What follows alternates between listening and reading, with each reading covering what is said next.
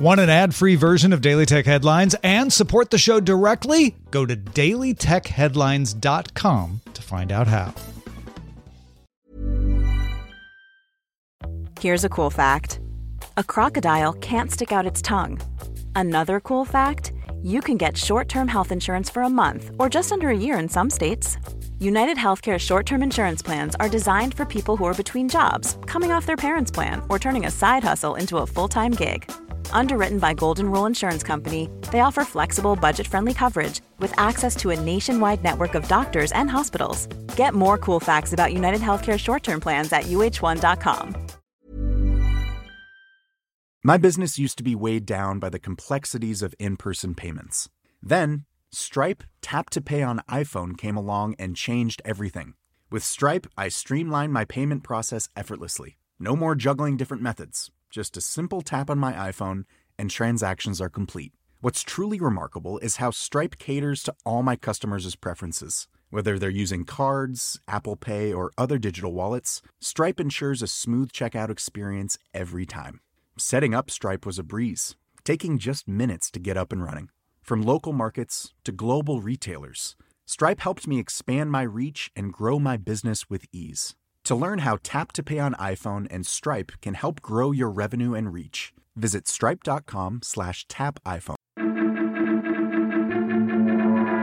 These are the Daily Tech headlines for Tuesday, December 5th, 2023. I'm Rob Dunwood.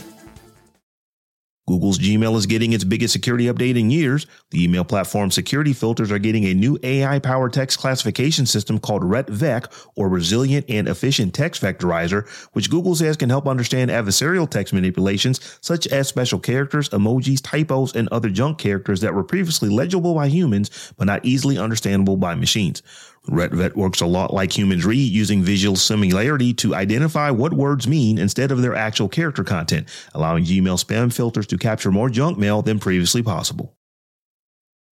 Genetic testing company 23andMe announced last Friday that threat actors accessed the personal data of about 0.1% of its customers or around 14,000 individuals. It turns out that through those accounts, a significant number of files containing profile information about other users were also accessed. Significant number in this case means 6.9 million individuals. The stolen data include a person's name, birth year, relationship labels, the percentage of DNA shared with relatives, ancestry reports, and self-reported location. Today, December 5th, is the day that Meta is ending support for Pretty Good Privacy or PGP encryption email in Facebook. Few Facebook users knew that PGP email was a feature available to them and even fewer used it. PGP email was introduced eight years ago and though Facebook isn't providing specific numbers on usage, most users don't even have email notifications enabled, rendering PGP completely useless.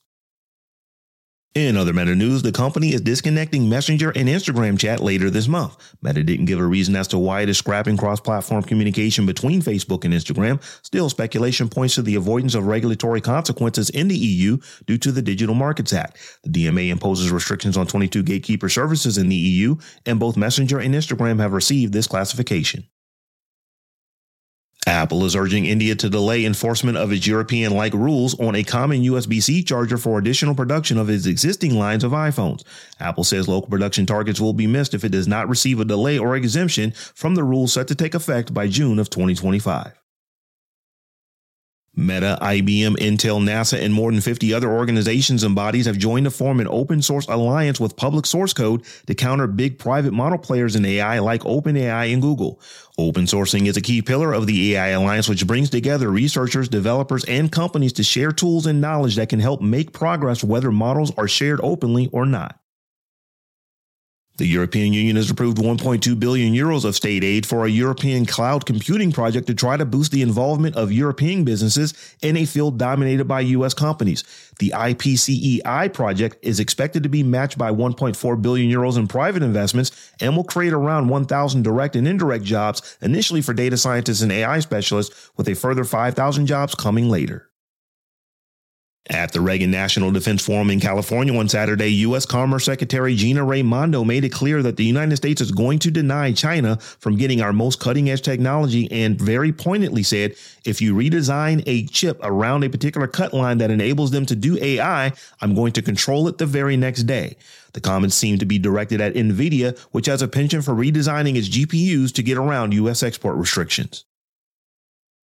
Microsoft Seeing AI app, which helps low vision and blind users see the world around them, is finally available on Android. Microsoft says Seeing AI for Android has the same features as the iOS version and uses the company's latest advances in generative AI with the assistance of smartphones' cameras. Seeing AI is available in 18 languages and you can download it for free on Android by visiting the Google Play Store on your device. And finally, global fitness tracking platform Strava launched a new messaging feature that will allow users to send both direct and group messages. Strava claims that it definitely heard the community ask for messaging for some time, but the launch also comes curiously close to an article published by Ellie opining that Strava might be a good stand-in for cringe dating apps. For more discussion of the tech news of the day, subscribe to dailytechnewsshow.com. And if you enjoy the show, remember to tell a friend to check us out. Thanks for listening. We'll talk to you next time.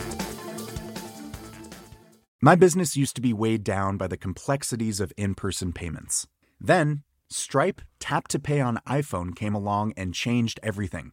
With Stripe, I streamlined my payment process effortlessly. No more juggling different methods, just a simple tap on my iPhone, and transactions are complete. What's truly remarkable is how Stripe caters to all my customers' preferences. Whether they're using cards, Apple Pay, or other digital wallets, Stripe ensures a smooth checkout experience every time.